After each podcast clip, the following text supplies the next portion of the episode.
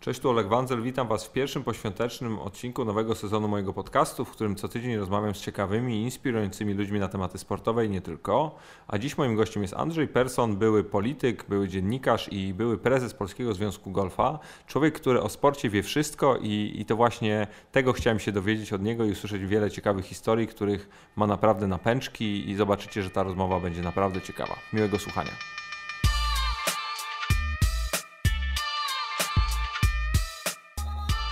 Panie Andrzeju, witam serdecznie. Kłaniam Po, po lekkich perturbacjach udało się dotrzeć, ale tutaj zgadzam się, że moja okolica nie jest najprostsza do zaparkowania. Byłoby to rzeczywiście łatwym rozwiązaniem, ale właściwie wszystkie okolice Warszawy w tej chwili już są bardzo trudne do parkowania. Od początku byłem wrogiem tych wszystkich zamkniętych osiedli, y, ulic, teraz firm, no bo, bo to jest kompletnie bez sensu. Po pierwsze, pan jako mieszkaniec, nie mówię o panu konkretnie, ale tego osiedla zamkniętego odcina się od, od świata, rzekomo jakieś bezpieczeństwo, co daje moim zdaniem nie sympatycznie, jak ktoś tam może z kimś porozmawiać. Drugie, no firmy i te korporacje zwłaszcza, no pełna klęska, żeby znaleźć miejsce do parkowania. Powiem panu taką dość zabawną historię, bo jak pan e, e, pewnie wie, no na, jako kibic golfa to na pewno, że komentujemy z synem e, zawody golfowe Oczywiście. Kanale Plus. I to już jest cztery, czwarty sezon. I Jeszcze nie udało mi się załatwić miejsca do parkowania, no bo to jest tak skomplikowana biurokracja. Na Sikorskiego tam w biurze. na Sikorskiego, żeby... Pan, Jak po tych krawężnikach pan tam stoi, tam się nie da zaparkować, to jest nie masakra. da się. Cały czas jest rozmowa, że o wszystkim decyduje Paryż, no tak to w dużych korporacjach jest. A to jest bardzo wygodne wytłumaczenie, tak sobie myślę. Świetne. Ja też nie wierzę w to, że tak jest. Wydaje mi się, że jakiś tam kierownik administracyjny mógłby od ręki wydać. No ale jest jak jest. Czasami transmisje są w nocy, wtedy łatwiej zaparkować. Czasami jeszcze łatwiej nad ranem, jak gdzieś z Chin, czy Indii, czy z tamtej strony świata. Przy różnicy czasu to u nas jest y, mocno ranna godzina i wtedy z reguły jest dosyć pusto. Ale problem parkowania generalnie powoduje, że przy mojej teoretycznie mniejszej aktywności niż kiedyś, często zastanawiam się nad środkami komunikacji miejskiej, dlatego że one są nadzwyczaj wygodne. Wczoraj na przykład byłem w rodzinnym mieście Włocławku i na dworzec centralny z Ochoty nie jechać tramwajem, no to jest ekstrawagancja, bo jest pięć linii tramwajowych spod domu i po kilku przystankach, trzech, czterech, jeszcze zdążę z kawę gazety przeczytać albo zobaczyć coś przez okno, wysiadam na, na dworcu centralnym. Gdybym tam pojechał samochodem, po pierwsze dojechać w godzinach szczytu rano, po drugie zaparkować, e, kompletnie bez sensu. Ja myślę, że to się powoli staje takim moim zdaniem rozwiązaniem jak wszędzie na świecie. No nie da się poszerzyć, a na ulicy to jeszcze pół biedy, no ale jakiejś takiej krócej, wiejskiej, chorzej, one już takie będą. A mimo to wpychają się te setki samochodów rano, żeby gdzieś tam zaparkować. Do tego wszystkiego jakimś pomysłem Amerykanie się kierowali, kiedy dwie osoby jadą w samochodzie, no to mogą jechać tym, tą linią No, autobusową. tylko, że, tylko, że tam też nie jest to Nie jakoś jest. super egzekwowane. Nie jest, a, a mają też więcej przestrzeni trochę życiowej niż inni. No nie, bo tamten pas to jest zazwyczaj piąty czy Tak, czwarty, tak. Nie, nie drugi, bo przecież no, mamy niektóre, niektóre takie drogi, na których ten, mamy dwa pasy, są totalnie zawalone i trzeci jest bus pas, no, co- jest strasznie Tak, ciężkie tak. Ale powiem szczerze, że o, jestem za przestrzeganiem prawa i jadąc trasą łazienkowską właśnie w stronę Ochoty i pomnika lotnika, nie powiem, że mam satysfakcję, ale lekko się uśmiecham, kiedy na wysokości Liceum Słowackiego widzę lizak dla tych spryciarzy, którzy chcą jechać tą linią autobusową. Albo przestrzegamy, albo nie i trudno, no trzeba za to zapłacić, albo przynajmniej nauczyć się, że, że ten spryt nie jest tutaj dobrze widziany. Tam zawsze tak a propos, jak będzie Pan kiedyś jechał i przyszło do głowy, Jeżdżę żeby dość często. za, no, na prawo zjechać, to trzeba bardzo uważać, bo tam zawsze policja stoi Tak. i dobrze, no. Ale to wie pan, to jest zawsze kwestia świa- świadomie podejmowanego ryzyka, bo czasami po prostu jest tak, że myśli sobie, dobrze, to zapłacę ten mandat, ale jednak nadrobię, albo przynajmniej pozornie nadrobię, bo to jest też jakaś tam e, a jakiś argument z drugiej strony. Panie Andrzeju, ja pewnie zacznę ale jak już zacznę, to i oddam panu głos, to może być ciężko, żebym, Nie, żebym damy później radę, coś, zrobimy coś jakieś... powrzucał. E, Ale ja bym, ja, bym chciał, ja bym chciał zadać takie może enigmatyczne pytanie, ale e, w jakimś wywiadzie usłyszałem, że jest pan jedną z, jedną z niewielu osób w Polsce, która naprawdę zna się na sporcie. O, I, i, chciałem, I chciałem się zapytać, w jakim, w jakim stanie ten dzisiejszy polski sport jest? Odpowiem na pierwszą część pytania i jestem zrozumiały bardzo, ale nie do tego stopnia. Bym powiedział w 70 roku, kiedy byłem tam finalistą, czy może nawet zwycięzcą mi- mistrzem takich kibiców bardzo popularnego teleturnieju, to wtedy pewnie tak, ale od tego czasu minęło już 48 lat i, i tych faktów codziennie przybywa tak dużo, y, że to jest pewien problem z wiekiem, żeby je wszystko gdzieś tam ogarnąć. Y, Taki był dziennikarz, którego pan pewnie znał, niestety już nie żyje, Roman Churkowski, sąsiad z Ochoty, który miał prawo powiedzieć, że najwięcej rzeczy wie o piłce nożnej, ale do epoki internetowej. No bo miał tony wszystkich gazet, tam różnych rzeczy, do tego stopnia werkauterem, taki piłkarz, potem trener belgijski. Byłem świadkiem, jak powiedział do Belgów, przed tym słynnym meczem w Chorzowie za czasów Piechniczka, że awansowaliśmy na Mistrzostwo Świata. Po tym meczu powiedział Chórkowskim, że on wie o Was więcej niż Wy o sobie.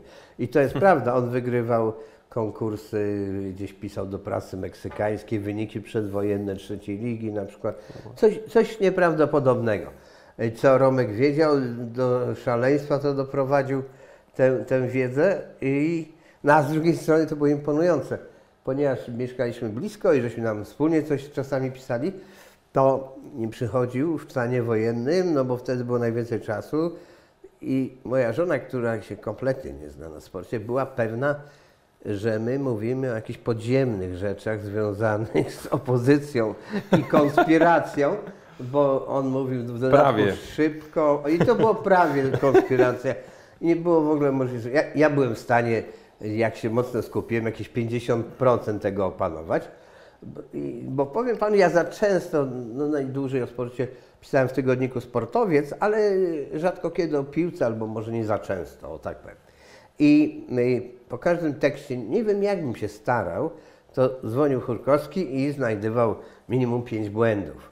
On nie jest żadnym baskiem, bo urodził się gdzieś tam, a potem dopiero grał w kraju basków, bo taka wiedza powoduje potem fantastyczną znajomość geografii, no wielu innych rzeczy, prawda, razem z tą piłką, o której, o której on wiedział autentycznie wszystko. No i najsłynniejsza historia na Igrzyska w 1988 roku pojechali Niemcy z, dzięki niemu z Niemiec Zachodnich, bo wykrył, bo byliśmy w jednej grupie eliminacyjnej do Olimpiady, że jeden Duńczyk tam nieuprawniony grał kiedyś w jakimś meczu i to, i to przekazał tę informację Niemcom.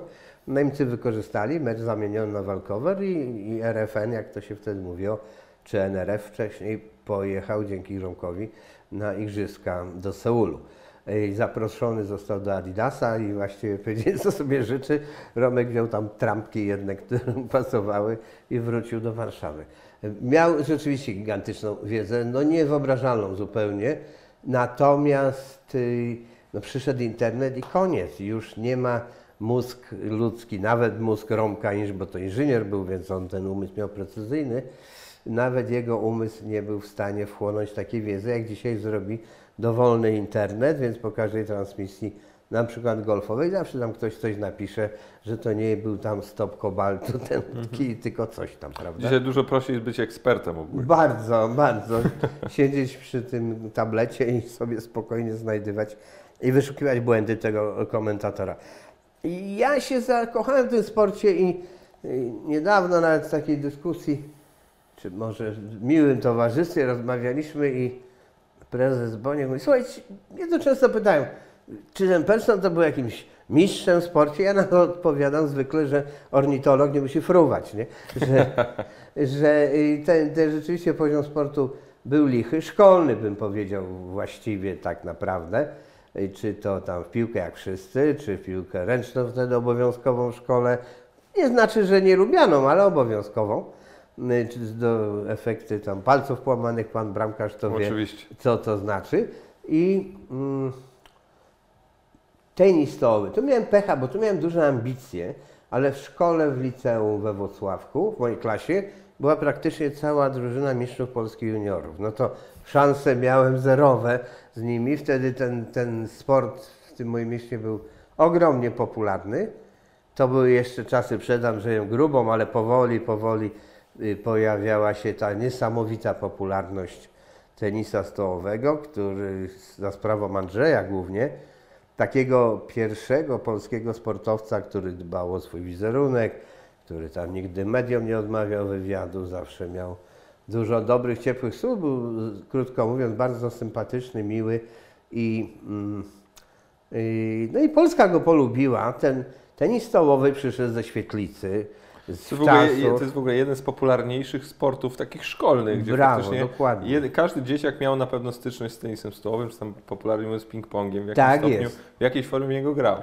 Tak jest i gdyby to były dzisiejsze czasy i, i ta popularność, to jestem pewny, że te nowe hale, wtedy hal nie było takich dużych, ale i tak w Spodku, czy, czy w Łodzi, czy w Poznaniu po 5 tysięcy na meczu Superligi Polska, na przykład Szwecja, zwłaszcza, bo Szwedzi byli głównym rywalem Yy, i no i ten Andrzej, 20 lat jeździliśmy po świecie, ja to komentowałem, Yy, bardzo się zaprzyjaźniliśmy i, i to była no strasznie przykra sprawa, że człowiek, który nie palił papierosu, umarł na raka płuc, nie mając 50 lat. Tak młodo przyjechało mnóstwo kibiców z Niemiec, autokary na ten pogrzeb do Sopotu i, i Polaków. E, tu pana e, pewnie trochę zaskoczę, ale to był wspaniały gest, mocno starszych, już wtedy, to było w 2005 roku, e, z Izraela bo przed wojną to był w Polsce sport no, żydowski, krótko mówiąc, jak jeden z tych naszych przyjaciół, naszych, mówię, polskiego ping-ponga, oni wszyscy już są koło 90, nie wiem, czy wszyscy żyją, ale zawsze taki wielki patriotyzm wykazywali. Jeden z nich mówi, słuchaj, na Mistrzostwach Polski pierwszy Polak był ósmy. No. Tam byli tylko sami no, Żydzi i jeden z nich nawet potem był mistrzem świata, ale już był tutaj blisko, że tak powiem, u granicy Niemiec, więc wyjechał i jako Austriak grał i był mistrzem świata. I potem go zresztą spotykaliśmy na wielu mistrzostwach. No, ale, w Krótko ale mówiąc, ale w tej dyscyplinie też jest bardzo sporo naturalizacji, gdzie faktycznie... Teraz jest już kompletnie bez sensu, bo y, powiem szczerze, w Rio na Igrzyskach wszedłem do hali, której przecież spędziłem setki godzin i mnie odrzuciło, bo, bo, bo ta skośnooka Chinka od tej skośnookiej tylko tym się różni, że ma na plecach napisane Luksemburg, albo Hiszpania, albo Niemcy, albo Polska, bądźmy obiektywni. I właśnie są rozgrywki Azjatek między sobą pod różnymi flagami, zwłaszcza kobiet, gdzie ten poziom, ale mężczyzn też, ale kobiet bardzo, dlatego że no, Europejka nie jest w stanie podobno tak ciężko pracować, takiej wypracować Techniki. techniki. Powiem panu o, o golfie, jest taka koranka z serii PAK, y, która była, no jest w czołówce, teraz nie jest numer jeden, ale, ale była kilka razy na pierwszym miejscu listy światowej i w swojej autobiografii napisała, że jak miała 7 lat, to ojciec na całą noc ją zamykał na cmentarzu w Seulu, żeby nabierała odporności psychicznej. Powiem szczerze, że ja bym dzisiaj na Powązki w nocy nie poszedł ze strachu. A, a to jest nieprawdopodobne. Odezwały się organizacje różne tam obrony praw dziecka po tej książce. No ale to ona się do tego przyznała, a ile rzeczy takich, takie pierwsze zaskoczenia, jak byłem tam któryś raz w tych Chinach z tego ping-ponga, że małe dzieci grały już dwiema piłkami. Więc pan sobie wyobraża, jaka to jest prędkość. Tak trzeba grać, żeby, żeby ta piłka Wow. jedna i druga wracała. Dlaczego kobiety? No bo mężczyźni są silniejsi, a Chińczyków aż tak potężnych w ping-ponga nie ma. Chociaż też są najlepsi na świecie, ale jednak ta różnica nie jest tak duża. I, I ta rotacja wynika z siły w dużej mierze. Natomiast one grają bez rotacji, ale grają niewyobrażalnie szybko, prawda? I to powoduje, że, że są absolutnie dominują na świecie. No i, i wracając do tego ping-ponga, bo to przecież spotkaliśmy się, żeby porozmawiać o sporcie. Andrzej kiedyś powiedział takie zdanie, które, mówię grubie, e, wywarło na mnie spore wrażenie i tym tropem poszedłem dosyć długo, mianowicie, że on nie ma tego killer instynkt i gra w tym Hongkongu z wspomnianym Waldnerem, czy nie wspomnianym jeszcze, ale takim Szwedem najlepszym w historii. I jest 20-20, wtedy się grało do 21. I on sobie uświadamia, że przyjechał z małej wioski kaszubskiej, gdzie nikt nigdy nie zarobił 50 tysięcy dolarów. No mówimy o, o latach takich, że się zarabiało 5 dolarów miesięcznie. I że nikt z nich, tych jego krajanów tam i sąsiadów i znajomych nigdy nie był w żadnym Hongkongu i nie będzie. Tak się przynajmniej wydawało, teraz to już nie jest takie pewne. I że to jest właściwie szczyt, że on wszedł do tego finału. Natomiast ten Walner, tak opowiadał Andrzej, i pewnie miał rację, w tym momencie gra najlepiej jak umie. I to jest przewaga największego mistrza e, nad resztą. O tym mówił mi i Kasparow, który powiedział, że masz przewagę pozycji i nie Mistrz wygrasz. szachowy, żeby tutaj do, Tak, wielki dopowiedzieć. szachista, polityk teraz. Polityk? Tak, tak, długo, długo starał się, nawet ambitnie założył partię, ale no tam za dużych szans z Putinem w rywalizacji nie ma. W każdym razie on też był, jak No nie ma. ktoś ma przewagę pozycji, to, to jak nie wygra, to A nie to aż dziwne, że, aż, że tak powiem, że tak wybitny strateg y, podjął się takiego ruchu, bo to z perspektywy strategii, strategii moment- politycznej nie jest to naj, Nie jest, nie jest. najmądrzejsze. kilka lat temu.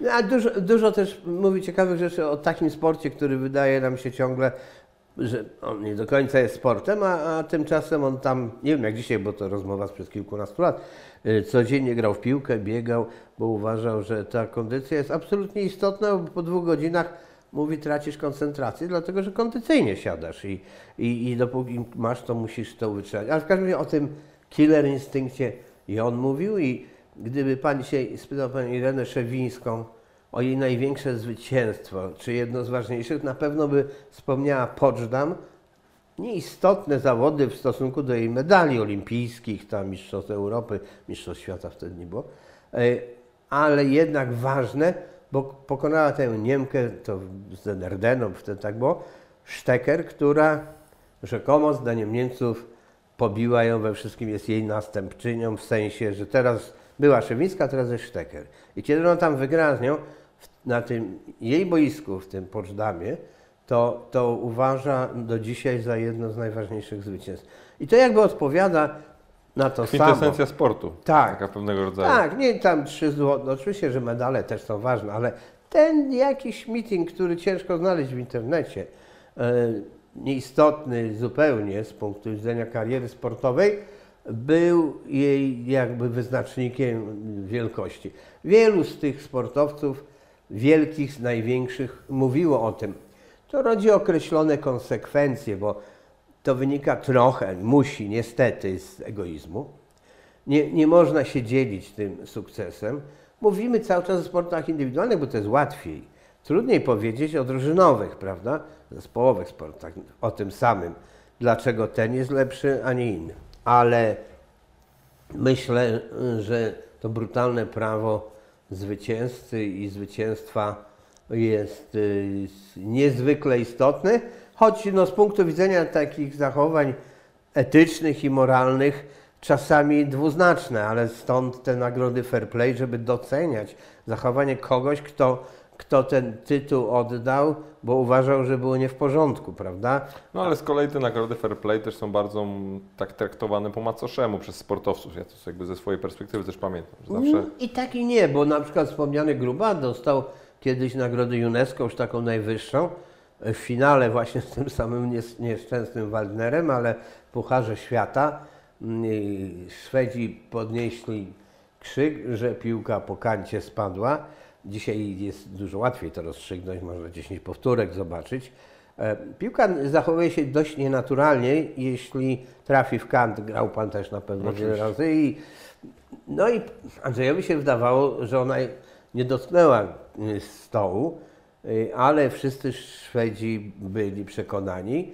Dopiero wieczorem można było pow- I on oddał ten punkt, po prostu zagrał świadomie w siatkę, żeby mu oddać Waldnerowi i przegrał ten finał, bo to była decydująca chwila tego chyba tam, już nie pamiętam, ostatniego seta, tak czy inaczej.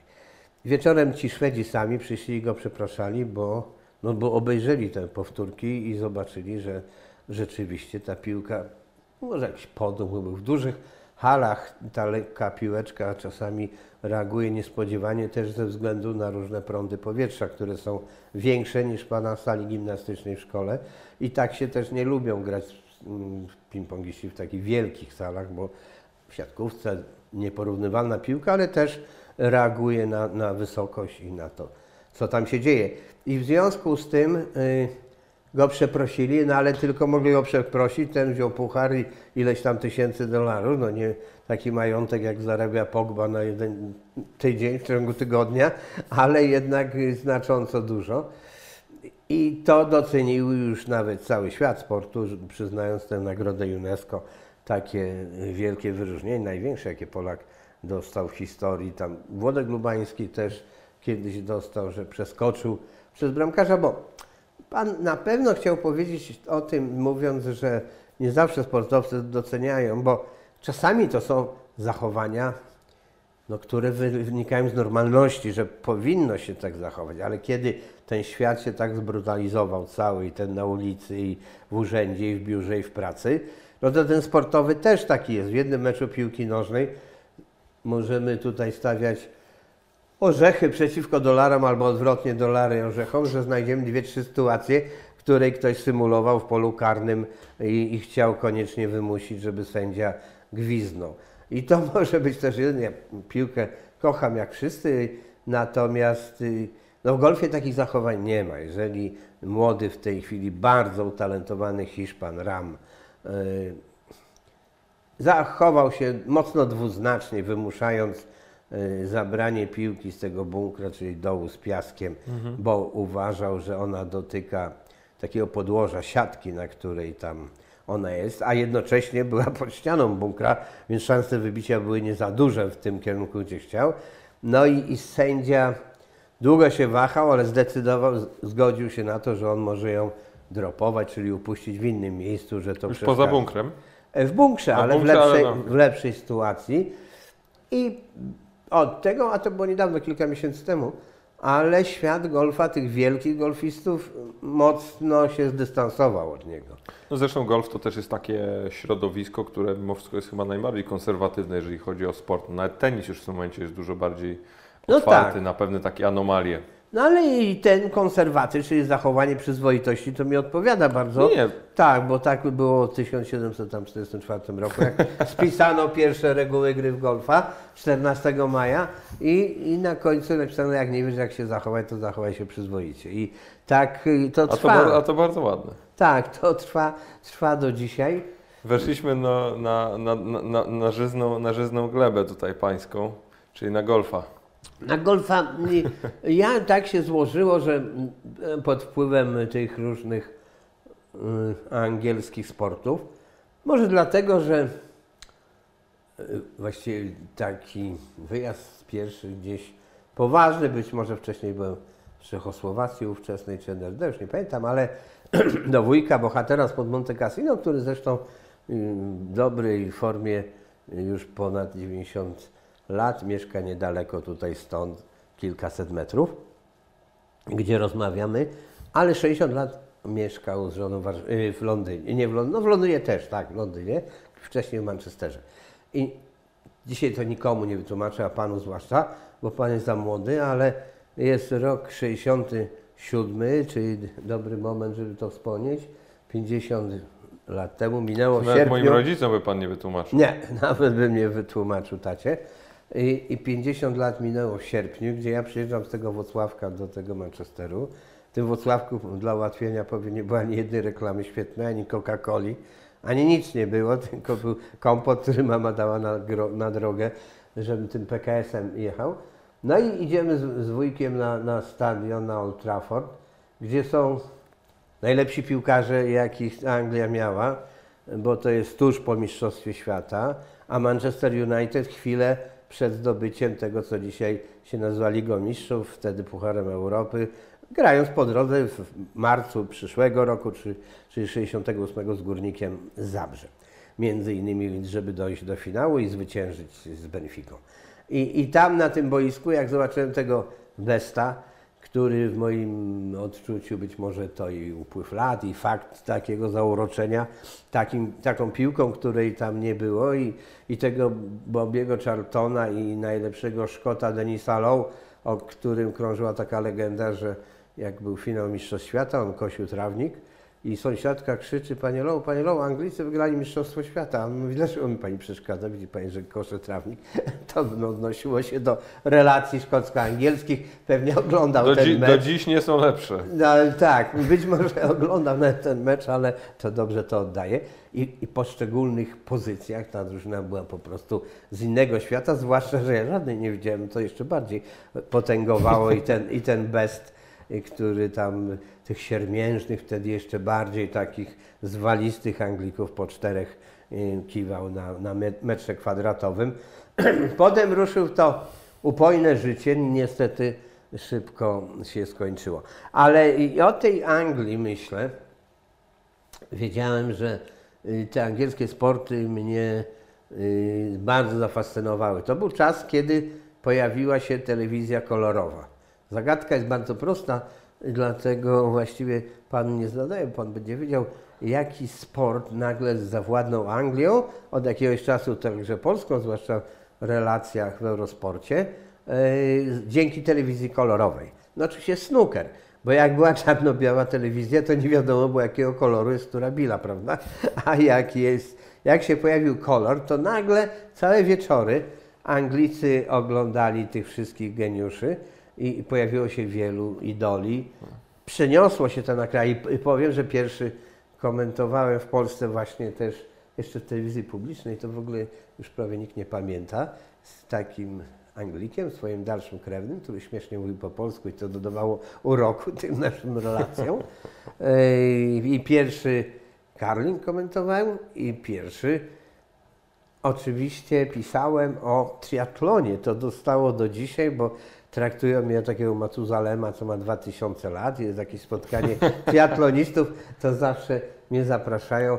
To już było w tygodniku A skończył pan sportowym. kiedyś triatlon? Y- Udało się skończyć jakiś? E, Nie, nie, ale pisać tak.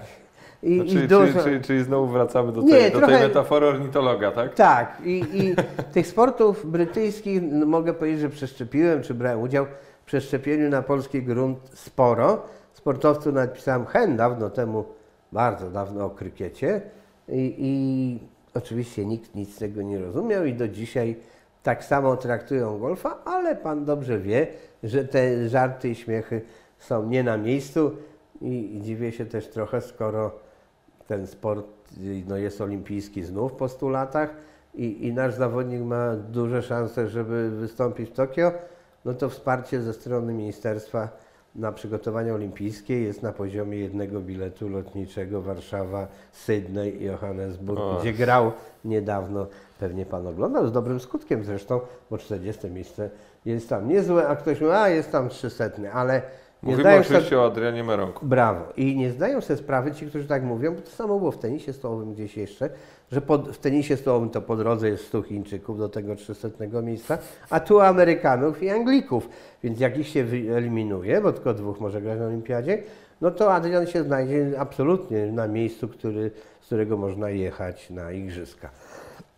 Ale wróćmy do tego sportu angielskiego, który miał duży wpływ na mnie, a wtedy też zacząłem studiować prawo, co dzisiaj wszyscy się dziwią i skończyłem to prawo w Toruniu na uniwersytecie, który był tak naprawdę wileńskim, bo dwa ze wschodu uniwersytety przeniosły się po wojnie do Polski, Lwów do Wrocławia i Wilno do Torunia.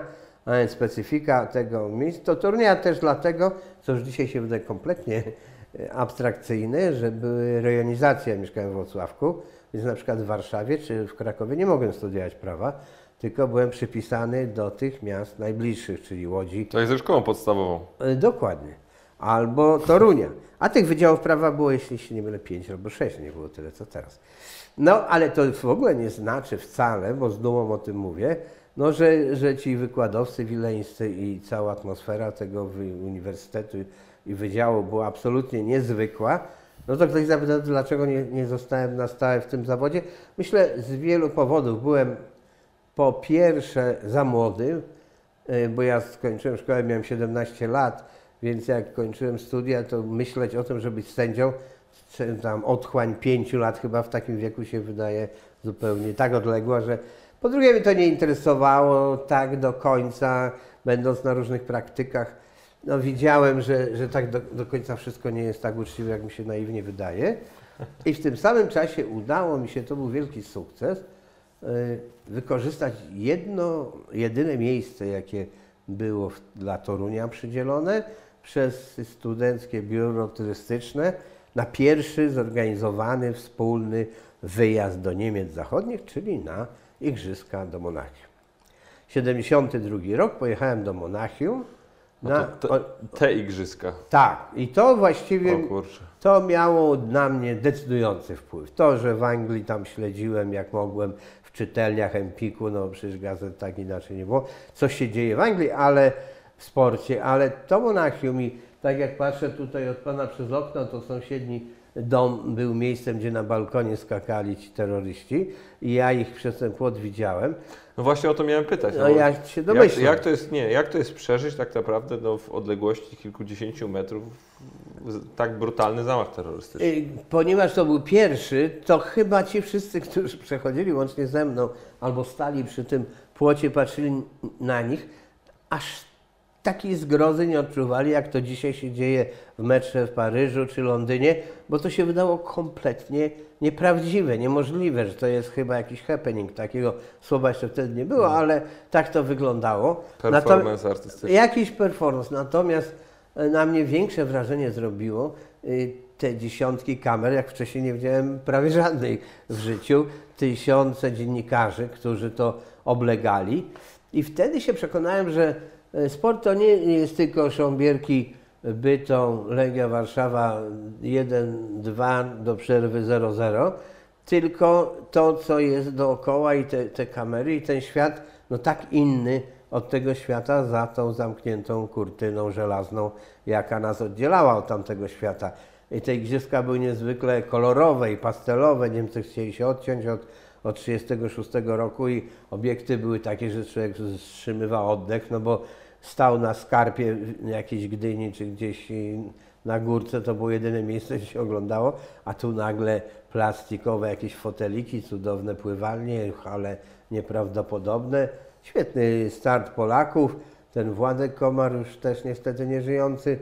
Wiele lat na, na podium i, i no, duma takiego chłopaka, który przyjechał tam z tego Włocławka, no bo w tej grupie oczywiście byli z dużych miast też, ale to nie ma znaczenia, bo tam nikt nie, nie przeżywał albo czuł te wielkie emocje. No i, i, i od tego momentu to raczej byłem pewny, że, że sport to będzie takie opisywanie tego sportu i przeżywanie go, które było zupełnie inne, to będzie ciekawsze niż mimo ogromnej miłości do rodzinnego miasta, sąd powiatowy we Wrocławku, gdzie e, pójdę po południu y, do najbliższej restauracji, no bo tak to zwykle ten, co nie szedł, to nie był kolega dobry i tak, tak to wyglądało. W związku z tym wiedziałem, że to nie jest to, czego szukam i, i to Monachium absolutnie było taką cezurą oddzielającą tamte lata.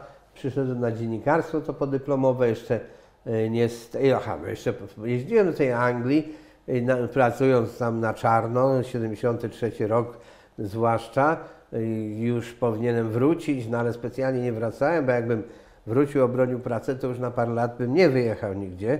W związku z tym zwlekałem, czekałem do tego 17 października, żeby iść na to Wembley, które do dziś już pewnie więcej, chyba że w Moskwie y, w finale mistrzostw zobaczę reprezentację Polski, ale to mało prawdopodobne. Tamten mecz, choć wszystko jest możliwe w sporcie, No tamten mecz y, był dla mnie najważniejszym wydarzeniem sportowym, jakie przeżyłem. I był pan na Wembley. Byłem, oczywiście byłem na Wembley. Y, Dałem się w bójkę, jak, jak opowieści, że wtedy było spokojnie. To jest nieprawda. Miałem na szczęście flagę na takim twardym kiju od angielskiego mopa, więc mogłem jeszcze się tam z nimi szarpać, ale to był moment, trzeba powiedzieć obiektywnie, bo policja wkroczyła tam za chwilę i, i uspokoiła. Obejrzał pan mecz?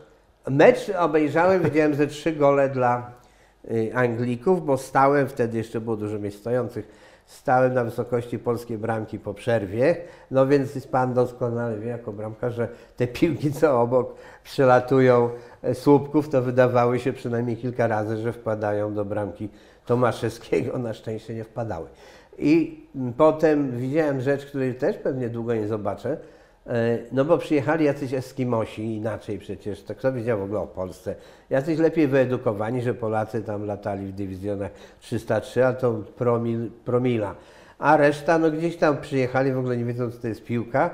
I nagle my odpadamy, my mistrzowie świata, my, którzy wymyśliliśmy piłkę, my, który, którzy nie grają jakiś czas z Europą jeszcze wiele lat, bo uważali, że za dobrze grają, i nagle jesteśmy poza mistrzostwami świata ponieważ ta policja prosiła, żeby jeszcze tam z pół godziny, no taka praktyka jak dzisiaj stosuje, żeby nie wychodzić od razu, uspokoiło się. W dodatku no to... jeszcze wtedy Mistrzostwo Świata Anglików nie było aż tak odległe jak dzisiaj. No otóż to, wtedy było... Do... Jeżeli to był 73, no tak, tak. No to 7 lat po, 7 lat, lat po Świata. Mało tego, po drodze był 70 rok, gdzie obwinili trenera i bramkarza Bonetiego, taki był Chelsea, że wpuścił wpuścił te bramki z Niemcami, dlatego odpadli, ale w ogóle i tak byli najlepsi. To zawsze. Oni do dzisiaj tak myślą. Tak. I, I widziałem setki, jeśli nie tysiące ludzi, którzy siedzieli po meczu z pół godziny i płakali. I płakali, bo to po prostu się nie mieściło w głowie, że odpadli z jakąś Polską. Dzisiaj już by tego nie powiedzieli, ale, ale wtedy tak było. Chwilę wcześniej, zdaje się tydzień wcześniej z Austrią 7-0, taki sparring przed tym. No po prostu wyjdą, strzelą, pozamiatają i, i pójdą do domu. A tak nie było. Następnego dnia w tej pracy na czarno musiałem tam już kończyć, bo szybko wracać na studia, ale taki Szkot, kibic, płakał z pół godziny i rzucił mi się na ramiona, że Anglicy odpadli i z Polską. A, a co ciekawe, tego samego dnia Czesi po zwycięstwie, nie Czesi, tylko Szkoci po zwycięstwie nad Czechosłowacją, pierwsza w historii też awansowali do Mistrzostw Świata. To musiał być ciekawy wieczór. No bez wątpienia, ale potem już pociąg, no bo przecież tam się nie, jeszcze wtedy student nie latał samolotem i, i powrót do Polski i, i niestety kłopoty, bo to wojsko wtedy było taki rok po studiach, które miało, długo to się wszystko przesunęło, no ale w miarę szybko zacząłem pisać o sporcie, zbliżyłem się do tego sportu i właściwie mogę powiedzieć, że czuję się usatysfakcjonowany. 15 Igrzysk Olimpijskich w różnej formie i postaci, jako dziennikarz, komentator telewizyjny. E, jak rzecznik prasowy. Rzecznik prasowy, a nawet taki attaché, to właściwie szef misji w Londynie. Na, na Ładne Igrzysk... słowo, bardzo je lubię. No właśnie i to miłe bardzo. Nawet podpisałem taki dokument w tym Londynie.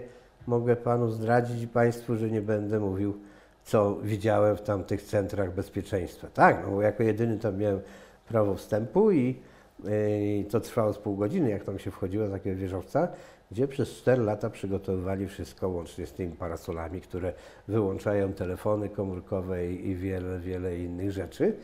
No i wszystko wiedzieli doskonale, co się dzieje w polskiej ekipie, tam cały czas wszyscy byli śledzeni w tym sensie no, ze względu bezpieczeństwa, żeby się nic nie stało.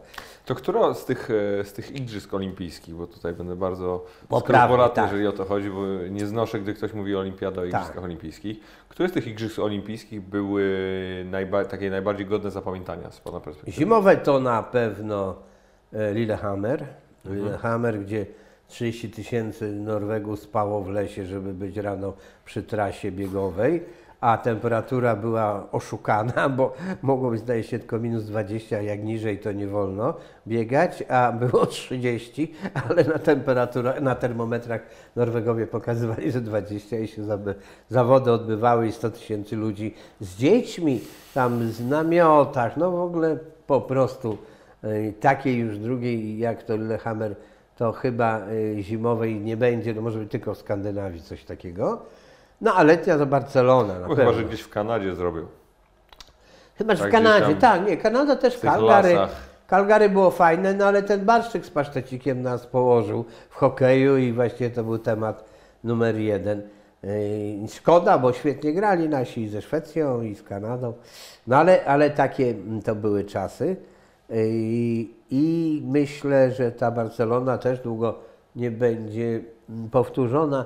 Na pewno świetne, kolejne, wszystkie igrzyska są Londyn, W Barcelonie mówimy 92. 92 rok. Był pan na tej olimpiadzie? Tak, oczywiście. Oglądał, oglądał pan Dream Team koszykarski? No oczywiście. To, za- Jezu, to Nie. jest jedna rzecz, której zazdroszczę przepotwornie. Nie tylko, że oglądałem, ale mam zdjęcie kompletnie takie kuriozalne, gdzieś druga w nocy na tej Rambli i I wpada pan na Charlesa Barclaya. łącznie e, z, z Jordanem, i, ale to jeszcze nie koniec. Miałem szczęście, bo tam był jakiś taki facet, jak to zwykle bywa na deptakach, z taką małpką na smyczy i wszyscy podchodzili, robili te zdjęcia. Tam chyba się im płaciło coś. Nie wiem. Wiem, że był taki skuter, ta małpka jest na tym zdjęciu. Jak oni to zobaczyli, no to oczywiście podeszli, żeby sobie zrobić zdjęcie. No to był dobry moment też, że można było się z nimi sfotografować. E, I, i Zagrał pan, zagrał pan Jordan- z Jordanem w golfa? no nie grałem, bo ona dobrze gra, ale nie, żartuję, ale nie, nie miałem nigdy takiego kontaktu poza tym przypadkowym. Jednym Wracamy do małpki. Tak, i ta małpka i to zdjęcie jeszcze którymś z kolegów byłem, ale to nie był główny jakby powód, yy, że przyznałem swojej klasyfikacji pierwsze miejsce yy, Barcelonie. Ja myślę, że tak jak w Polsce się mówi o pokoleniu JP2, tak w Barcelonie o, o Kobi 92, czyli tym pokoleniu, które związane jest z igrzyskami. Minęło w zeszłym roku 25 lat i y, muszę się pochwalić, że mnie zaproszono tam y, nie tylko dlatego, że byłem, bo było dużo dziennikarzy na igrzyskach, ale y, też dlatego, że po drodze jakoś tak się zbliżyłem do władz miasta, y, które y, ja byłem w Senacie przez 8 lat przewodniczącym Komisji Polonii do spraw Polaków i Polonii. No i, i w związku z tym między innymi y, obchodziliśmy rocznicę wyjazdu tych dzieci, młodzieży y, i całych rodzin z Syberii, z obozów koncentracyjnych i rozmieszczone były na całym świecie. Barcelona to mało kto w Polsce wie, a to jest fenomenalny moim zdaniem scenariusz filmowy. Przyjęła ze około 150 takich małych dzieci, chociaż była no, po drugiej stronie barykady, prawda, jako kraj. E, Nie, nie, był, nie była naszym sojusznikiem, a mimo to się zachowali fantastycznie. I w tym 2014 roku, kiedy była rocznica, młody dziennikarz w tygodniku barcelońskim, której nazwy już nie pamiętam, y, napisał cykl y, takich artykułów o tym wydarzeniu. Bo te dzieci, no dziś są już starszymi ludźmi, ale y, część nawet została do dzisiaj. Mało, większość albo wróciła do Polski, albo nie miała dokąd wracać, bo, bo nie wiedzieli niestety skąd się wzięli, bo byli efektem tych potwornych tam prób mieszania ras. E, Albo wyjechali po świecie, większość do Ameryki, do Anglii. I burmistrz zaprosił wszystkich tych ludzi na tydzień do Barcelony w rocznicę pierwszego tam. Fenomenalne zupełnie wydarzenie, więc my żeśmy szybko e, od prezydenta e, zabrali medale i odznaczenia, żeby nagrodzić też tych Hiszpanów za to i tego dziennikarza i tych, i tych w- te władze. Wtedy tak a propos sytuacji, jaka jest dzisiaj w Barcelonie, to te 4 lata temu, no czuć było w powietrzu zapach prochu, to nie ulegało wątpliwości. Najlepszy dowód, że burmistrz zaczął w pięknej sali Senatu swoje przemówienie od słów, że jak wy byliście tutaj y, tyle lat temu, to się mówiło po hiszpańsku. Więc będę mówił do Was po hiszpańsku, ale teraz my wszyscy mówimy po katalońsku, co do końca nie jest prawdą, ale tak zaczął, więc atmosfera od razu była bojowa. I, i te kilka dni z tymi ludźmi i z tym całym towarzystwem było no, niezwykle sympatycznych, wzruszających opowieści, niesamowite, jak one tam trafiały do tej Barcelony, która oddała hotel cały, to nie było tak, że mieszkali gdzieś w jakichś domkach, jak, jak to mieliśmy tam okazję przez te rocznicowe lata e, widzieć te miejsca, gdzie w Iranie, czy w Indiach, czy gdzieś mieszkały te dzieci wywiezione z obozów i z Syberii. E, To, e, no i to spowodowało, że dosyć byłem blisko. I w zeszłym roku, jak była ta rocznica igrzysk, no coś tam znalazłem. No ale to wiadomo, jak się rozmawia o czym, no o piłce. I, i to ja mówię, no szkoda, że ten, że ten Neymar chyba odejdzie, bo to jeszcze był czerwiec czy, czy lipiec. Ach, burmistrz, nie, odejdzie, nie odejdzie. zobaczymy, jest ważniejsza sprawa. Ja mówię, jaka? No, że Lewandowski nie poszedł do Realu. No to ciekawe. tak, tak, to było, to było, może to był ukłon moją stronę, ale generalnie y, bardzo na to zwracali uwagę. Y, no bo wywyższając się, uważają siebie, Real, PSG za wyższą ligę, czy Chelsea i Manchestery niż Bayern. No, taka jest opinia tych Hiszpanów. Czy mają prawo, czy nie mają. Piłka jest okrągła, różne rzeczy się zdarzają. Może być różnie. Na pewno ostatnie dwa lata Pan świetnie się zna na piłce. To, to, to był okres, w którym y, no, mocno nadwątlona została ta wiara w to, że zbudujemy szkółki i wychowamy za 5 lat jakiegoś Messiego czy za 10 bo wystarczy mieć furmankę pieniędzy z Bliskiego Wschodu i kupić już wszystkich gotowych, No prawda? na pewno mamy do czynienia z pewnym kryzysem wartości w tym o, sporcie. pięknie to Pan określił. Właśnie się chciałem pytać, Tak. y, skąd się w ogóle wzięła hegemo- hegemonia piłki nożnej w tej sytuacji, bo jest to oczywiście sport najpopularniejszy dzisiaj na świecie i, i można śmiało powiedzieć, że, no, że, ludzie, że ludzie są nim zafascynowani, ja naprawdę się zastanawiam nad genezą tego i skąd się to bierze. No, no wie Chyba, pan, że się pan mogłem mną nie pisać... zgadza. No, chyba, Nie, nie, nie, u mnie, tak? Nie, jest jakaś gratyf- y, klasyfikacja.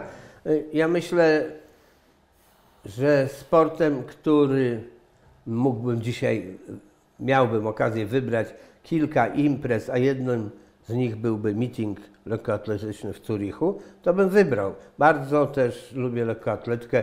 w ramach Diamentowej Ligi. W ramach Diamentowej Ligi mogłyby to być też zawody dzieci we Wrocławku. Lubię lekkoatletkę, bo dzieje się wiele rzeczy na tym stadionie. Nie trzeba tak jak na piłce śledzić cały czas i cały stadion tego jednego z piłką. E, Za chwilę wiem, że będzie skok z wyż i tam ktoś startuje, lepszy, gorszy, a potem bieg na 1500 metrów.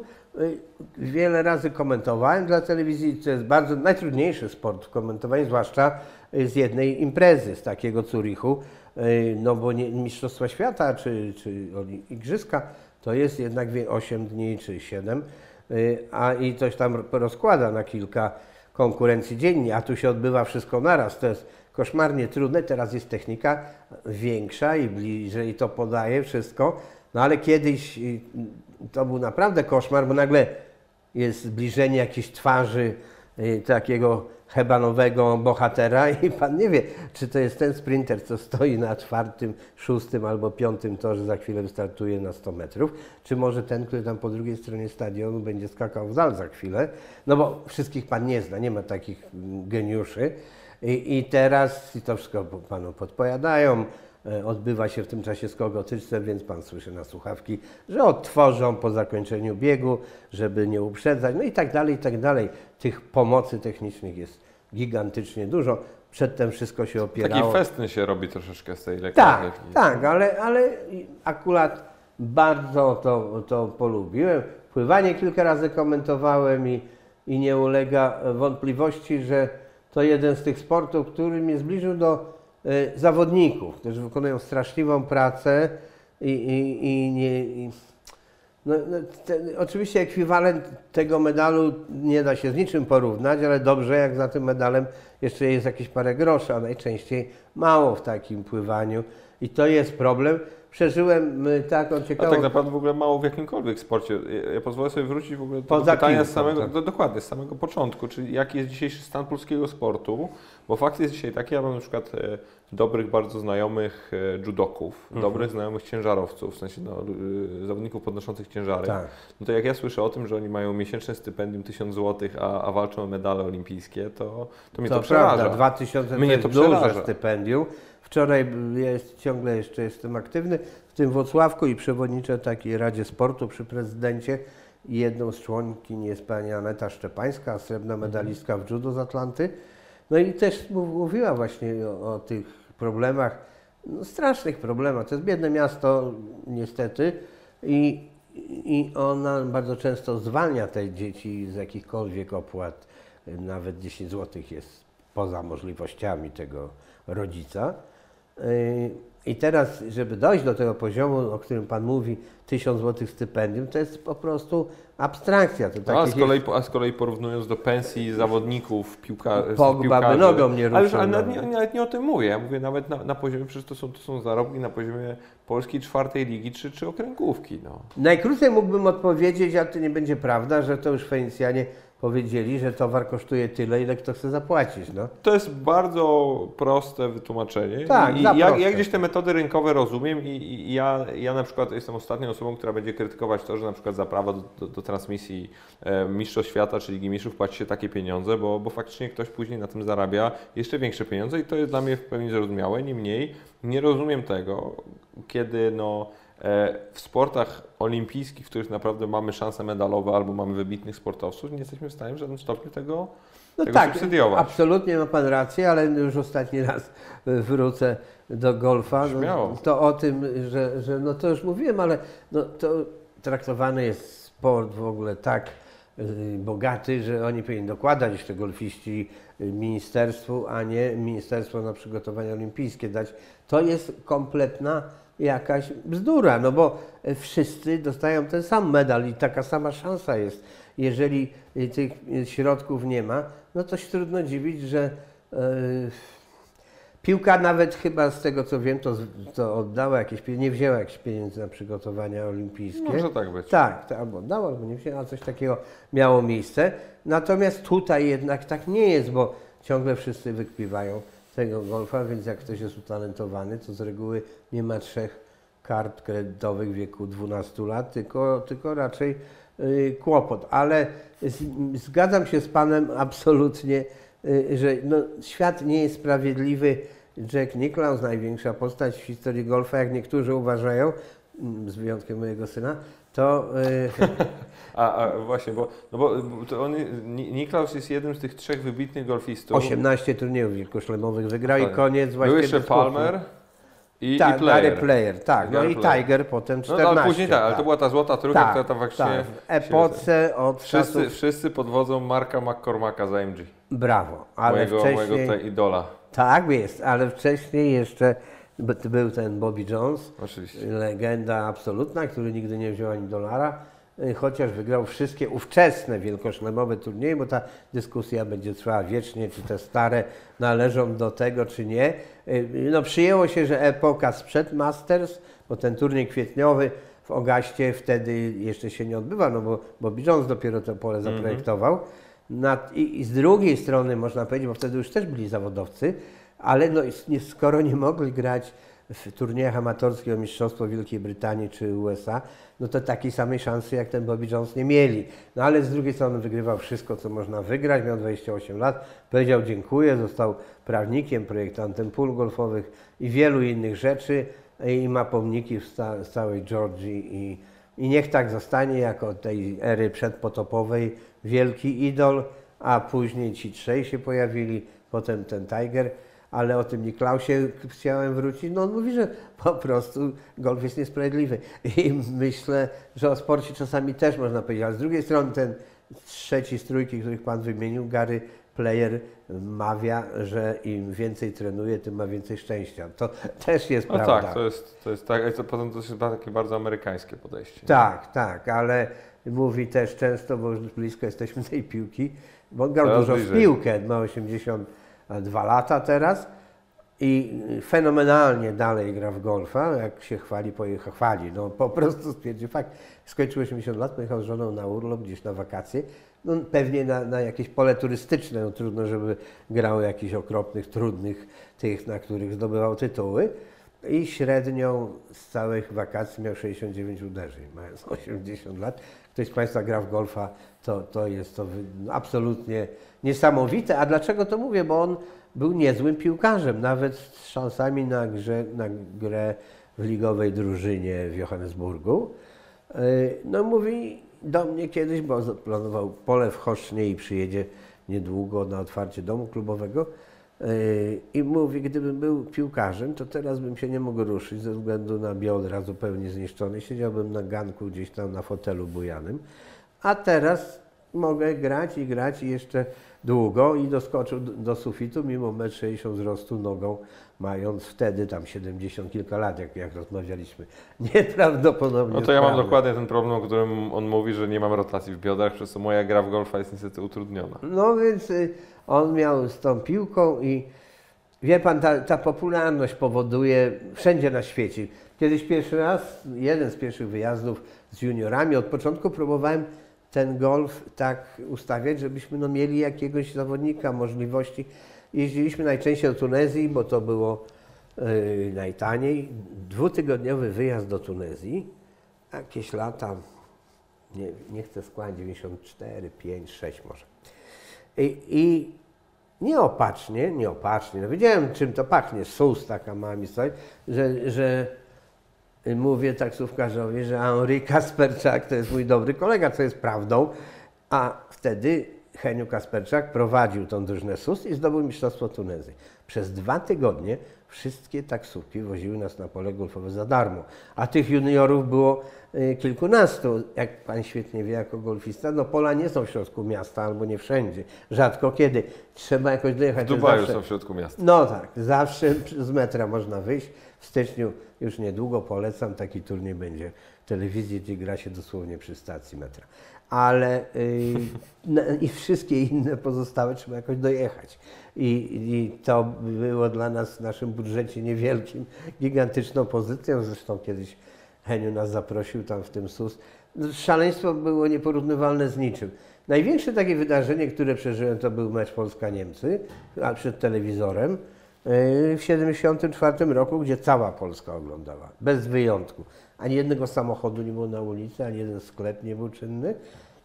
Mimo, że yy, przez tę pogodę i deszcz przesunięto rozpoczęcie meczu, a i tak wszyscy tkwili na tych taboretach, bo to jeszcze nie było tak dużo telewizorów, w związku z tym sąsiedzi, rodziny. Amerykanie podają, że to jest jedyny przypadek, że 100% społeczeństwa oglądało dany program, zwłaszcza, że była jedna stacja, jeden kanał tylko telewizyjny. Większość ludzi kończyła pracę o tej samej godzinie. nawet jakby nie kończyła, to było w tygodniu, w środę, to i tak by przyszła wcześniej, usiadła przed telewizorem i, i te babcie, które się pytały, a w których są Polacy, bo też nigdy nie oglądały, wszyscy bez wyjątku oglądali. No i, i to jest ta potęga, a, a przeniosę się w czasie od razu o wiele lat. W lipcu, jak Pan pamięta, w zeszłym roku mieliśmy Mistrzostwa Europy do lat 21 Tak i, i my graliśmy... Wielu moich kolegów w tej drużynie grało. O, i graliśmy ze Szwecją w Lublinie. No i, i, i mecz jest tam wieczorem. Idziemy z prezesem na obiad, coś zjeść. Biegnie pani przez jezdnię i mówi, panie Zbyszku, panie Zbyszku, autograf dla syna Kuby. No, zatrzymał się i pisze. Ja patrzę, że ona ma togę na ręku, a obok jest sąd, bo widzę tabliczkę. To pani, no tak, no zobaczyłam przez okno w czasie rozpraw, że idzie pan Boniek i przybiegłam. To, to jest jeden i drugi przykład, potwierdza jaka to jest potęga tego futbolu i, i w tej Tunezji, już nie mówię o Brazylii, w czasie swojej aktywności politycznej byłem z taką poważną delegacją, z marszałkiem w Brazylii. Y, No i ta rozmowa, tak, dla nas ta Brazylia to tam jakiś taki kraj, to kontynent przecież jest potężny, potworny. Wtedy jeszcze to były gdzieś 2000, może 7, 8, nie pamiętam, ale, ale za chwilę on ciągle się rozwijał, ropa, Embraery, cuda, wszystko Brazylia, za chwilę Mistrzostwa Świata, Igrzyska Olimpijskie tej samej Brazylii. No więc ta rozmowa była taka sobie, my tam partnerem handlowym za dużym nie jesteśmy, przepraszam, i Czuję, że to nie jest dobrze. W gabinecie ministra spraw zagranicznych, który jest wielkości pana całej kamienicy, y, ten, y, no, tam za chwilę się to skończy. No i ja mówię, no to tam gospodarka, piłka jest najważniejsza. Tak spojrzał na mnie i mówi, w 76 minucie Lato nam strzelił bramkę. Uuu, kolego, myślę sobie. No i jak tak powiedział, pogadamy. godzinę, godzinę później wyszliśmy, my- marszałek Borusewicz mnie tam pod stołem szturał, żeby już skończyć, no bo ciężko mu się było włączyć. Ja powiem szczerze teraz, mam nadzieję, że ten pan nie słyszy, się też przygotowałem i do tego i zapamiętałem wszystkie numery na koszulkach Brazylii z tego meczu wówczas sprzed no, 40 lat. prawie, nie? 74. No więc przedstawiłem mu ten skład, godzinę, nie było innego tematu. Widząc zniecierpliwienie marszałka, ten minister mówi, jak pan sobie wyobraża, że facet na moim stanowisku może nie interesować się piłką w Brazylii? To bym był takim ekscentrykiem, ale nikt by mnie nigdzie nie wybrał, nawet na, na prezesa gminy jakiś, ani sołtysa, gdybym ja nie mówił. Zresztą kiedyś przy innej okazji też byłem na meczu, dość fatalnie to wyglądało, bo, no bo spotkania, garnitur, biała koszula, a to, to było w São Paulo, a w białych, nie, w białych koszulach byli goście, no tak czy inaczej, koszulkach białych. Miejscowi w paski tam czerwono-czarne chyba, tak? E, I niech pan sobie wyobrazi, że miejscowi przegrali. My z kolegą, senatorem bez komórek nie bardzo wiedzieliśmy, jaki jest kontakt do konsulatu, a tu wszyscy na nas patrzą wrogo w tych białych koszulach. Wyglądaliśmy jak kibice tej drużyny i takie głosy były jakieś, no ale udało nam się wydostać tam z tego meczu. Powinienem pamiętać, no ale to wszystko mija i zawodnik tam ten biedny, no bo niestety zmarły tak wcześnie Nowak grał, no i, i Piekarski Bożyszcze. No to zaraz, to, to, jeżeli Piekarski grał, no to to było Atletico Paranense. To, była, to były mistrzostwa, możliwe, że to było w Paranie, a jaka druga drużyna jest, bo w Brazylii te mistrzostwa stanowe, mecze derbowe są dużo Zaraz ważniejsze. On Nie, grał? chyba Kurczę, nagrywam z nim podcast, w tym momencie też mam, też mam e, Chyba- pustkę w głowie. No w każdym razie Flamenco? On grał w Flamenco To- i to grał w Atletico Paranense, w tych dwóch klubach. to, to musiał, no nie, to nie było, to nie było w Rio, w jakimś, może São Paulo, bo jest dużo Polaków, ale no bo my z reguły podążaliśmy tam, gdzie mieszkają. No nieważne, w każdym razie miejscowi przegrali i my w tych białych koszulach wyglądaliśmy jak kibice y, sąsiedniego miasta, które jest dużo ważniejsze te mecze niż gdzieś tam z drugiego końca Brazylii, bo nie mają tak istotne są jak, jak te o, o Mistrzostwo Stanów, często ważniejsze niż całej Brazylii, nawet żeby tylko wygrać lokalnie. Ale y, ta piłka jest wszędzie, właściwie nie ma miejsca poza Stanami, zresztą w których i tak najwięcej gra e, kobiet na świecie w piłkę i A ta piłka też coraz, coraz mocniej do głosu dochodzi. Oni tam naprawdę mają spore, spore ambicje, żeby. ciągle żeby ten, mają, żeby ale ten swój znów soccer znów rozwijać. się nie ale, to jest, ale, to, ale to jest dramat narodowy w tym. No i dlatego ta piłka jest taka ciekawa, widzi Pan, taka Panama wygrywa, a nie Amerykanie i, i wydaje się to niemożliwe, a jednak, a jednak tak. Ciężko ten tort podzielić tak, żeby ten soccer się do tych y, praw telewizyjnych, transmisji wmieszał między ten futbol, który dominuje, no zwłaszcza w południowej części, ale nie tylko. To jest absolutnie zupełnie y, szalone. Każdy- Oglądał pan na żywo? Oglądałem y, na żywo powitanie drużyny, która wygrała e, z Janikowskim. E, Tam w Tampie byliśmy na takim turnieju polonijnym golfowym i Tampa Buccaneers wygrali wtedy e, z Oakland Rider, w którym niestety grał Janikowski. E, Tak, jedyny jego finał w historii. I o drugiej w nocy, bo mecz był gdzieś w Kalifornii, jak dobrze pamiętam, więc zanim przylecieli, to już była druga, trzecia w nocy, no cała Tampa była na ulicach. Milion ludzi przyjechało, żeby Te, ich te, pa- witać. te parady mistrzowskie są Tak. niesamowite. Jak e, dwa lata temu Cleveland e, Cavaliers, znaczy półtora roku temu, Cleveland Cavaliers wygrali e, mistrzostwo, mistrzostwo NBA, NBA. to na, na paradzie mistrzowskiej było 1,4 miliona ludzi. Tak, Niesamowite. Nie, nie bywało. Tam też kilka razy byłem w Miami na koszykówce, jeszcze LeBron grał. Tak.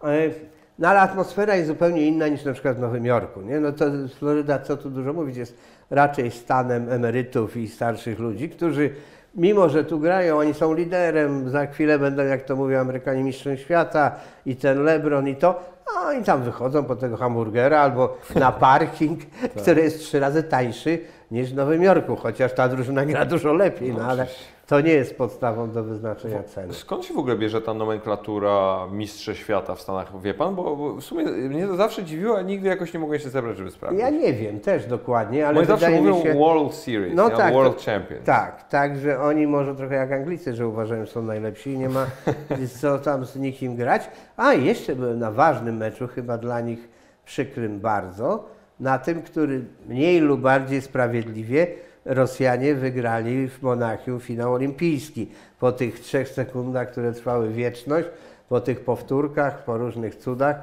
No, lata były odległe, dzisiaj by to łatwiej było ustalić, ile tam było. Nieważne, czy słusznie, czy niesłusznie, ten Białow, jeden z braci na Białowu, jak dobrze pamiętam, rzucił po czasie albo nie. Yy, Tak czy inaczej, no to była sensacja gigantyczna, że Amerykanie przegrali finał olimpijski w koszykówkę ze Związkiem Radzieckim, więc Rosjanie cali szczęśliwi byli. Ale Rosjan tam Mocno było, jak pan wie, mecz też, tak, mało najmniej było Rosjan w tej drużynie, tylko Litwini i, i, i nie tylko oni. Yy, No, to jest religia, byliśmy też kiedyś taką oficjalną delegacją na Litwie. Prezydentem był pan Adamkus, któremu tam czasami ktoś podpowiadał, bo był tyle lat w Stanach, że na pewno lepiej mówił po angielsku niż po litewsku. Ale to tak przy okazji.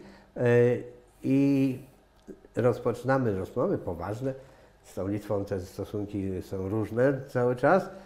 No i, a on zaczyna od tego, no wczoraj Żalgiris wygrał y, z, z Wilnem, czy Żalgiris Kowno, tak? Żalgiris Kowno jest, Tak, a Wilno jest y, Zresztą, zresztą, Letuwa z Ry- Rytas, a tam...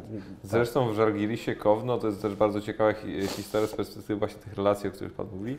E, Głównym sponsorem jeszcze do, do, nie, do niedawna na pewno, nie wiem czy teraz jest, bo nie, bo nie sprawdzałem, jest polskie PZU. Tak, tak, tak, tak. Wtedy było też, jak byliśmy, to prawda.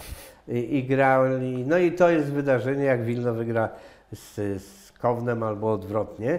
I, no i żyją tą koszykówką tak nadzwyczajnie, jest fenomenalnie, bo pyta Pan też o poziom sportu.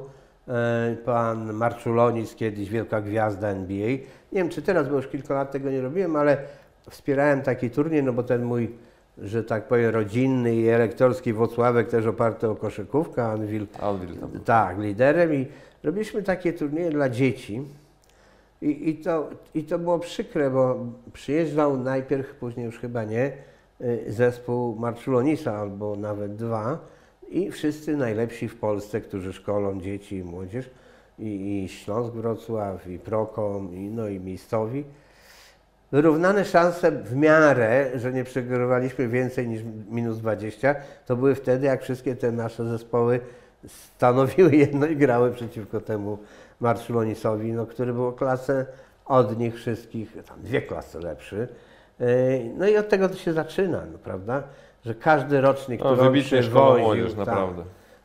każdy z tych roczników, on mi mówił nawet, że opierają się na metodach amerykańskich, on bardzo dużo tam korzysta i czerpie. Dużo chyba pieniędzy inwestuje, ale on zdaje się tam potem ma udziały w tych zawodnikach. Nie chce wnikać jako menadżer, no ciągle też nie może dokładać. W każdym razie powiedział, że podstawą to jest szkolenie, które on bierze z Ameryki i tak dokładnie wszyscy prowadzą zajęcia, jak on im tam każe, bo tych szkółek jest sporo. Przecież to mały, mały kraj, mały naród, a, a ciągle są potęgą w tej koszykówce. Niesamowite. No ale to samo jest koszarka na Bałkanach, jak to mówią, prawda? Chorwacja, Słowenia, Serbia. To, to jest nie, dwumilionowa Słowenia bije nas w większości sportów drużynowych. Mam nadzieję, że nie w piłce, ale to nie jest A takie były takie pewne. momenty. Tak, tak, tak. Każdym z tych sportów. Sam kiedyś zresztą ze Słowenią przegrałem na poziomie właśnie reprezentacji Polski juniorów, tam do lat 17. Pojechaliśmy do, na Słowenię na, na, mecz, na mecz eliminacyjny i, i dostaliśmy. To prawda, ale z czego to też się bierze? Ja y, miałem taki okres dosyć nawet długi, kiedy prowadziłem agencję reklamową swoją i między innymi jednym z klientów była taka słoweńska firma Lek Lubliana, potem ją wchłonęli Szwajcarzy, ale wtedy żeśmy tam współpracowali blisko, w sporcie też. Z reguły przy okazji targów farmaceutycznych w Poznaniu, wtedy były chyba teraz też. Y, Ten prezes firmy słoweńskiej mówił, zorganizuj mecz jakiś tam w przerwie z polskimi aptekarzami. Polscy aptekarze występowali w składzie 20-osobowym po 1,95 W zespole tego mojego klienta był prezes, który wtedy miał koło 50, jego syn, student tutaj w Polsce, kierowca, księgowy i dyrektor całej firmy, się nazywał Oblak, chyba już nie żyje, ale był sędzią tego słynnego meczu, właśnie o którym mówiłem, Rosja-Związek Radziecki, pan Oblak. On miał wtedy już po 60. Stany Związek Radziecki. Stary Związek Radziecki. Pięć, ten w 72 roku, on sędziował. I proszę pana, tych pięciu ludzi z kierowcą, który za dobrze nie grał, bo to był lokalny nasz człowiek, tam 15 dwumetrowców, no to lanie było takie, że w przerwie już przyszły e, zawodniczki, pamiętam, AZS-u Poznań, które w tej hali miały mieć trening po zakończeniu i się zlitowały nad tymi aptekarzami i uzupełniły skład, to się zrobił bardziej wyrównany mecz. Tak to wygląda. Jestem kiedyś w Słowenii w tamtych latach i nagle spikerka, ten język jest zbliżony, no ale tam trzeba się trochę wsłuchać, zaczyna płakać. Przekazuje informację, że utopił się, nurkując, to jednym z zajęć dla prawdziwych macho jest, bohater narodowy Rok Petrowicz. Rok Petrowicz był pierwszym złotym medalistą w historii zimowych sportów dawnej Jugosławii, ale był Słoweńcem. Na igrzyskach w Sarajewie w slalomie specjalnym zdobył złoty medal, czyli to było tam ileś, no nie- niedługo po tych igrzyskach e, i biedny tam gdzieś nurkował i, i zginął. I ta kobieta mówi o tym płacząc dosłownie, że taki wielki człowiek dla Słowenii zginął. Jaka jest wartość i pozycja tego sportu, to widać właśnie na takich przykładach. Inny zresztą, bo ktoś może powiedzieć, że było dwóch Petrowiczów, to prawda, tak tragicznie zginął też Drażen Petrowicz, wielki koszykarz, wracał z Wrocławia z eliminacji do Mistrzostw Europy i na autostradzie w Niemczech, ale on był Chorwatem, a ten Petrowicz był Słoweńcem. Y, Nie no, Słowenia to jest chyba największy gigant sportowy na świecie. W każdym sporcie są wspaniali i mają osiągnięcia, i, czyli można z dwóch milionów ludzi wyodrębnić takie gwiazdy, dać im warunki, e, podbudowywać im, a nie e, tak traktować, że tylko wtedy jak e, zdobywamy medale, to prezydent z premierem wyrywają se tych siatkarzy, kto pierwszy zrobi zdjęcia z nimi. A potem dwie minuty później już oczywiście nikt o tym nie pamięta, kiedy potrzeby y, tych ludzi są na co dzień y, ogromne, to zaczyna się y, hejtowanie w gazetach, pisanie, że tyle zarabia, a tak słabo gra. nie? Tak jakby mógł wygrywać zawsze, to by było no, dosyć prosto, ale niewielu było w historii naszej cywilizacji na świecie sportowców, którzy bez przerwy wygrywali. No, jedni raz się wygrywa, a drugi raz nie. Tak, tak Ale to, paru takich było. Paru takich było, łącznie z tym Tigerem Woodsem, o którym... Właśnie, co, co się stało z tym człowiekiem? Bo nie ma chyba w Polsce lepszej osoby, której mógłbym o to zapytać, bo no jego upadek no jest spektakularny, czy był spektakularny, bo teraz już powoli gdzieś tam się No odgrzebuje. był tak, tak wysoko, był tak wysoko, rzeczywiście, że jak się spada z takiej No, wysokości... on, był, on był synonimem wszystkiego, co najlepsze w golfie w tamtym czasie. Prostu, Absolutnie inny świat stworzył golfa. Świat y, no, potężnie zbudowany, ogromny nacisk poza talentem niewątpliwym, jaki posiadał, pewnością siebie ogromną, to jeszcze przygotowanie fizyczne, to był pierwszy człowiek. Ta epoka, o których Pan mówił, Niklaus Player, oni też bardzo sprawni. O, o, o Niklausie mówili tam Golden Bear, bo był potężnym blondynem z Ohio, ale ten jeszcze dodatkowo wkładał te dwie czy ileś godzin dziennie fitnessu, czego wcześniej nikt nie robił. I No, efekt a potem był taki Cabrera, czy Mickelson, czy tego typu ludzie, którzy nie wyglądają najbardziej nie, sportowo. nie, no. Mickelson y, może bym polemizował, ale Cabrera na pewno nie. Jimenez z tak, wygrał, ma, tak. wygrał Masters, to mu tam tę Tak. marynarkę zakładali. Tak, nie bardzo pasowała, chociaż był największy rozmiar.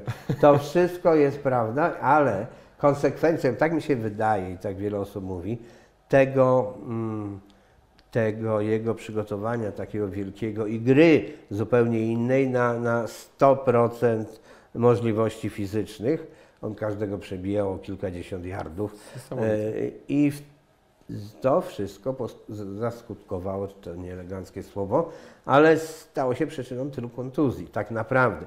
Bo ten wątek jakiś osobisty, no nie najlepszy na pewno, ale też miał miejsce w czasie, kiedy on miał ogromną przerwę. I mało kto o tym wspomina, że zachował się jak największy mistrz sportu, zremisował US Open, jedną z najważniejszych imprez, a regulamin US Open jest taki, że gra się w poniedziałek, czyli następnego dnia, całą rundę, 18 dołków. Wszyscy lekarze mu powiedzieli, że absolutnie nie powinien wychodzić ze względu na stan kolana, które było już tak bardzo zniszczone, a on mimo to powłócząc nogą Zagrał jeszcze w poniedziałek 18, a nawet 19 dołku, bo znów był remis, jeszcze jeden trzeba było grać z Rocco Mediate e, i z też Amerykaninem. I potem nastąpiła gigantyczna przerwa, bo to kolano już się nadawało do wyrzucenia.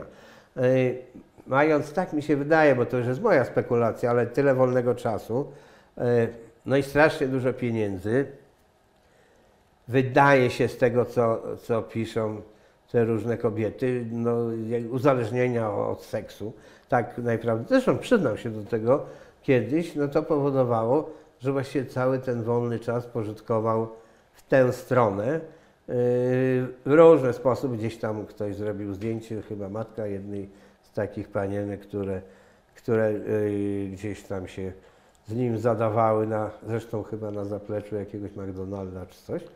Yy, O tyle to jest trudne do zrozumienia, że godzinę wcześniej yy, odes, odwiózł na lotnisko do swojego samolotu wybrankę, że tak powiem, ale wybrankę w cudzysłowie z wyborów Mistrz Świata jakąś zawodniczek, no i współpracująca z nim agencja z Las Vegas mu y, przysłała samolotem. Jak ją odwiózł, to jednak stwierdził, że jeszcze tam po drodze odwiedzi tego McDonalda i y, w- matka tej, tej dziewczyny zrobiła zdjęcie, no i tu się zaczęło już potem cały czas e, wszystko, co najgorsze w takim wypadku, czyli cały czas szantaże i y, w takim Esquire'ze nagle się zaczyna ukazywać seria y, z jego zdjęć na okładce, tak jak on by potrzebował jakiejś reklamy. Nikt nie wiedział, że za tym stały te zdjęcia gdzieś tam w ukryciu robione i w zamian za to on zamawiał reklamy tam za 100 tysięcy dolarów na okładce.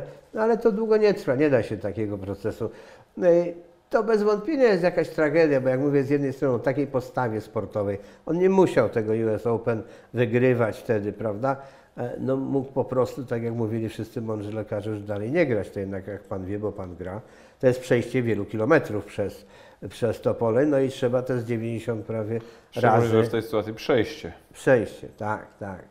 I, I to zaczęło skutkować i, i to jest tak w sporcie, i wszyscy, którzy go uprawiali wiedzą, że naprawianie jednej nogi powoduje kontuzję drugiej jak u Milika i jeszcze w wielu innych przypadkach. Prawda jest dzisiaj przykra, że kiedyś tak ciężkich kontuzji nie było. Kiedyś to 40-50 lat temu. Kontuzje jak zerwanie Achillesa u sprintera raczej powodowało zakończenie kariery. Dzisiaj można tego Achillesa strzyć, ale jednak no, ja z trwogą patrzę, czy na piłkarza Legii, ma- Le, Lech, Lecha, Legii, Lecha. Makuszyckiego. Za- Tak, biegnie, biegnie, biegnie i nagle za minutę zapłakany już wie, że on nie zagra na Mistrzostwach Świata.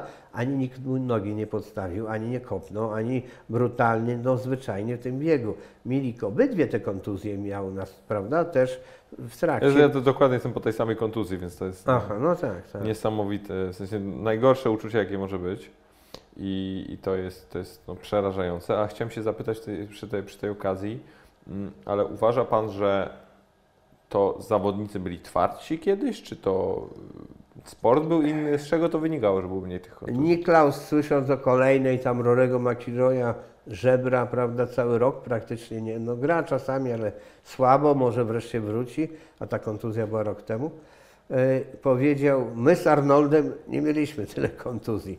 Ja myślę, że jak w 86 chyba roku mm, Niklaus na 18 dołku w. Andrews zagrał prosto na green, na dołku, gdzie w czterech uderzeniach powinno się tam dotrzeć, czyli pokonał 300 yardów, no to było wydarzenie.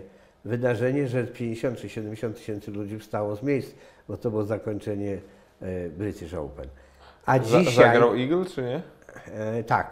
A dzisiaj no prawie, że nie ma pan czego szukać na europejskim turze, nie mówię amerykańskim, bo Amerykanie jeszcze bardziej są przygotowani fizycznie ze względu na te ich wielkie lotniska, czyli pola tak ogromne. W Europie jednak trzeba precyzyjnie grać.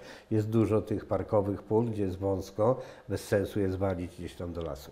Ale dzisiaj nie ma pan czego szukać. Od, od, od numer jeden Dustina Johnsona, który wyskok dosiężny ponad metr ma i 1,95 m wzrostu i oprócz tego jest zięciem greckiego hokeisty, ale to od tego lepiej nie gra, mi się wydaje. To raczej grecki gra lepiej, jak gra zdjęciem.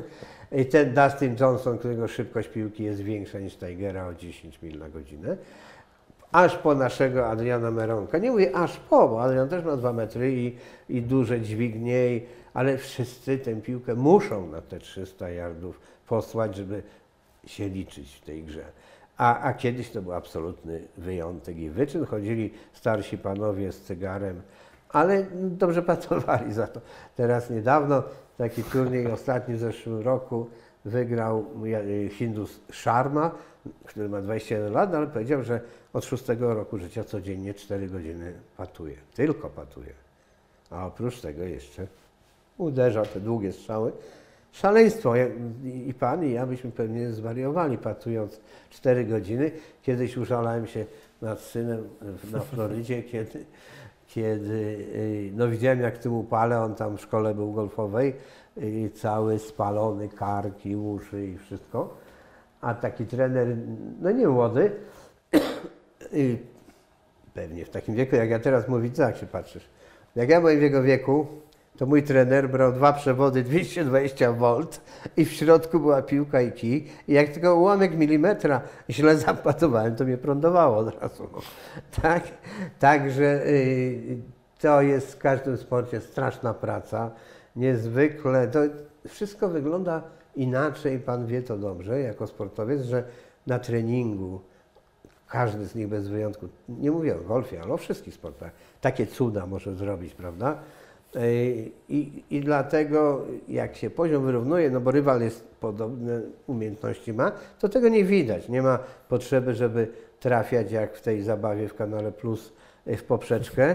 No a, a ja byłem świadkiem, jak Kaziu Dejna z 11 metrów powiesił ręcznik, gdzie się raz trafił ręcznik. Więc y, byli geniusze. Oczywiście Kazio Dejna biegał mniej kilometrów i, i- i nie był tak podatny na, na te kontuzje, bo był wolniejszy przy szybkości. To też jest problem później, prawda? I tak dalej, i tak dalej. Mniejszy wysiłek, nie ma takiej agresji, nie ma... Agresja była, ale taka już brutalna, że jak się ogląda stare mecze, to biegnie po to, żeby go kopnąć. Ale, ale jak ten stoi, to tak bardzo nie odczuje tego, jak ci, którzy są w pełnym jego. I myśmy tutaj tę rozmowę wiele lat prowadzili, natomiast ten sport się rozwija. Jednym z ważniejszych wydarzeń minionego roku to była decyzja, moim zdaniem, o niedopuszczeniu Rosjan do igrzysk w, w, na, na zimowych, igrzysk zimowych w Korei. E, Z tego prostego powodu, że to był proceder absolutnie ogólnokrajowy. To nie ma dwóch stań, że to państwo kierowało i, i jak ja słyszę takie głosy, że, że niewinni też cierpią, nie, bo mogą jechać i prawdopodobnie sporo Rosjan pojedzie już nie pod flagą rosyjską, ale jako indywidualni zawodnicy i, i życzę im jak najwięcej medali. Natomiast jak Putin tego procederu nie przerwie, no to będą takie konsekwencje. Świat się nie zawalił, jak ich nie było na Mistrzostwach Świata w lekkiej atletyce, w Rio w większości dyscyplin nie było. No to jest, to, to jest tylko i wyłącznie wina władz najwyższych. Jeżeli ten minister Mutko zostaje wicepremierem, przewodniczącym Komitetu Organizacyjnego Mistrzostw Świata, no to plują w twarz wszystkim i mają to wszystko głęboko w nosie. Ale to tak przy okazji, być może to ich czegoś nauczy. Ja wiem, że my powoli już będziemy kończyli, przekroczyłem wszystkie granice czasu, ale jak ktoś jeszcze nie zasnął i, i, i słucha tego, to jest nam bardzo miło. Panie Andrzeju, serdecznie dziękuję. Naprawdę jestem przekonany, że moglibyśmy tutaj siedzieć jeszcze długo i długo i, i, i jest jeszcze wiele wątków, których nie poruszyliśmy albo pytań, których nie zadałem, więc bardzo dziękuję. Bardzo było mi miło także. Dziękuję za pyszną herbatę i mam nadzieję, że się jeszcze raz spotkamy Tak jest. kiedyś i Na pogadamy. dogrywkę. Na dogrywkę. Dziękuję bardzo. Bardzo dziękuję.